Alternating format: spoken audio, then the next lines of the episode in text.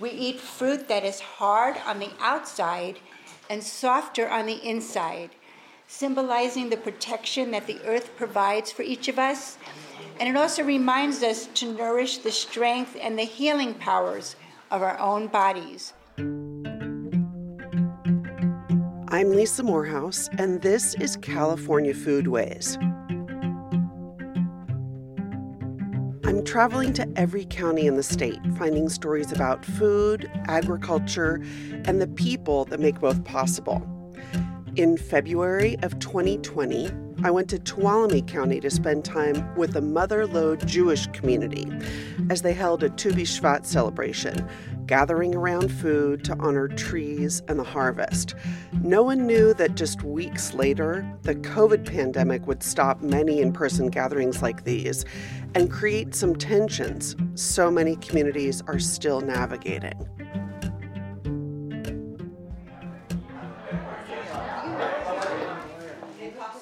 Listen to this recording I made almost two years ago. Doesn't it sound so innocent? 25 people meeting at a house in the town of Sonora, no masks, no tests, people hugging without hesitation. Um, there's more room for people to sit. Please come on in and be part of the community. It takes a few nudges from Rabbi Andra Greenwald to get them to stop catching up and settle in. There's places over there.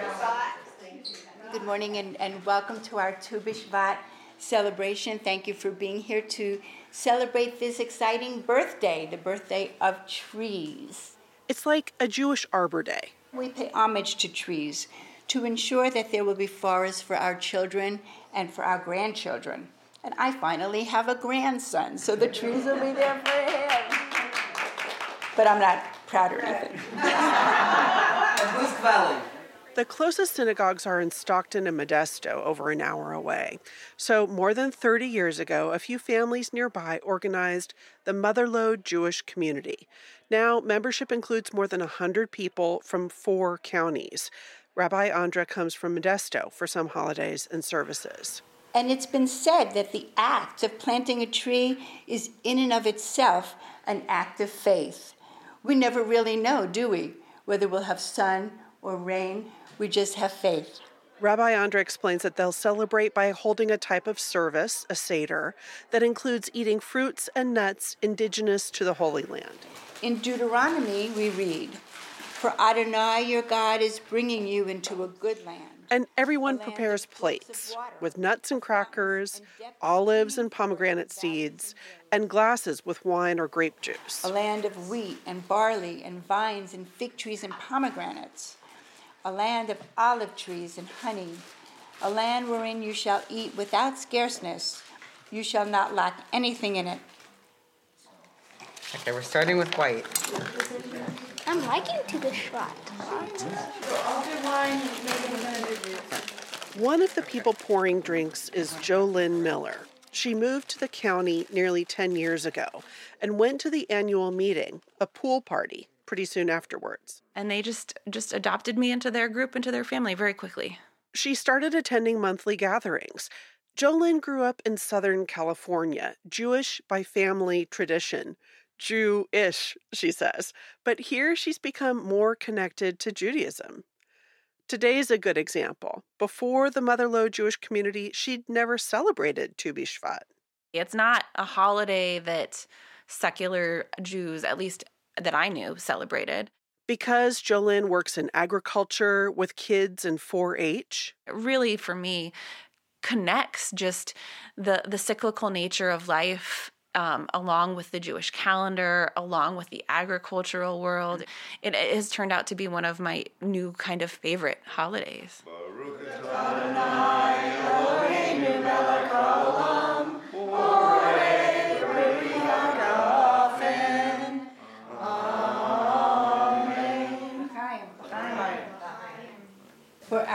First fruits, we're going to taste either walnuts, almonds, or both. We eat fruit that is hard on the outside and softer on the inside, symbolizing the protection that the earth provides for each of us. And it also reminds us to nourish the strength and the healing powers of our own bodies.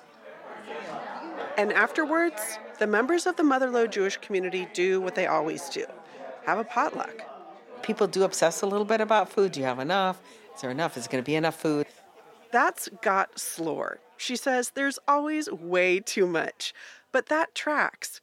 When she's on the phone with her mom in Israel, She's like, I can tell you're not eating really well. Like on the phone. It's crazy. on a serious note, Gott says she thinks this concern is tied to survival. You know, our people have been through uh, a lot of persecution, hunger, that kind of thing from many generations ago, but it carries down. So, Got moved to Sonora from the Bay Area, where there's a much larger Jewish community. But Jews have been here since the gold rush. slide in from here. I'm at the gate of a 170 year old cemetery on a quiet block next to the sheriff's station.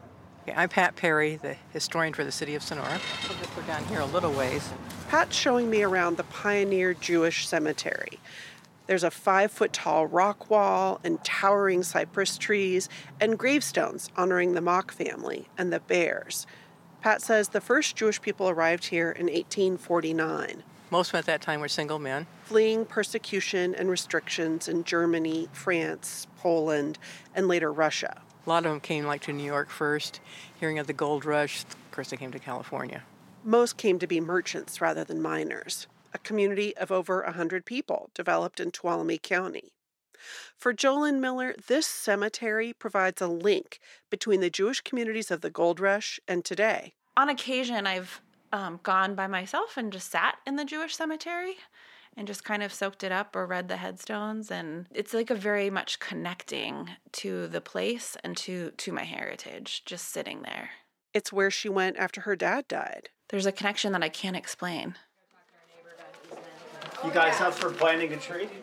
Back at the To Be Shvat gathering, everyone bundles up to go outside in the cold to plant a cherry tree. You want help shoveling, Andy? You don't No, thank you. I don't remember all the words. One woman remembers a song about the holiday. For every fruit and every tree, Tu B'Shvat is here, the Jewish Arbor Day. And that inspires others to sing.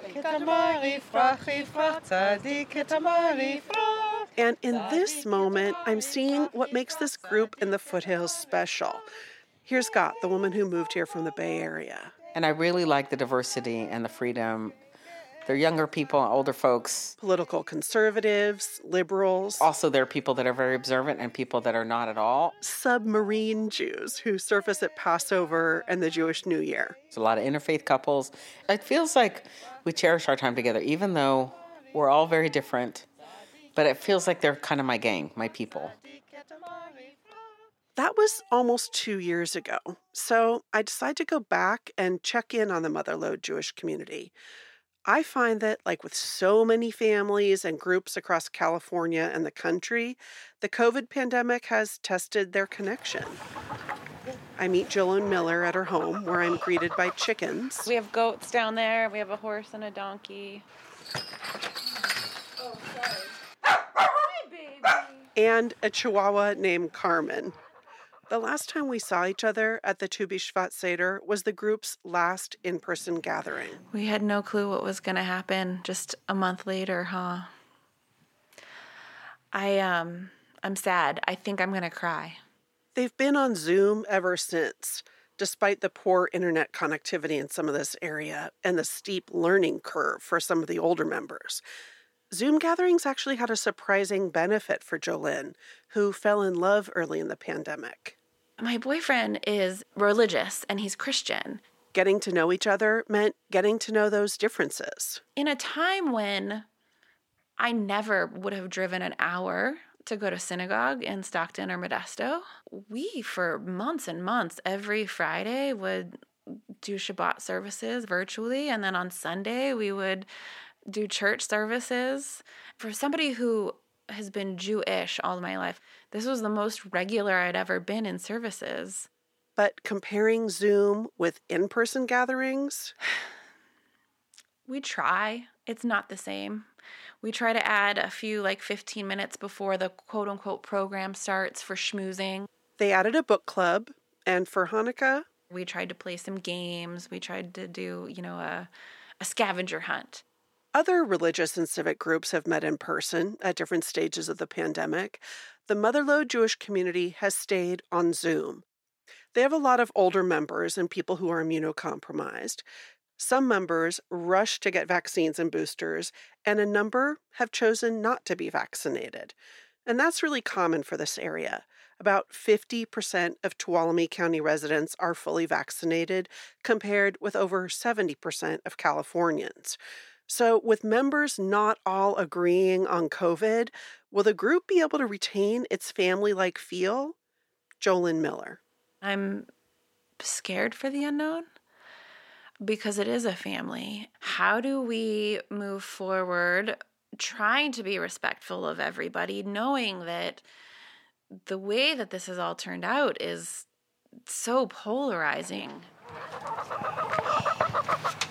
Yes, you are here. You made it. I made it. The chickens. Hey, chicks. It's okay, chicks. When I get to Gott's house, she feeds her chickens. She's been showing up to Zoom functions and says she's learned something from remote holidays, like for Passover. In the past, I'd be like, well, I'll buy a box of matzahs and I'm good. This time, I kind of had to be responsible. I made my own chicken soup. So that was really cool. I had to kind of grow up and not expect the community to feed me and do all this stuff. But for a while now, she's wanted the Motherlode Jewish community to start meeting in person and not just stay on Zoom.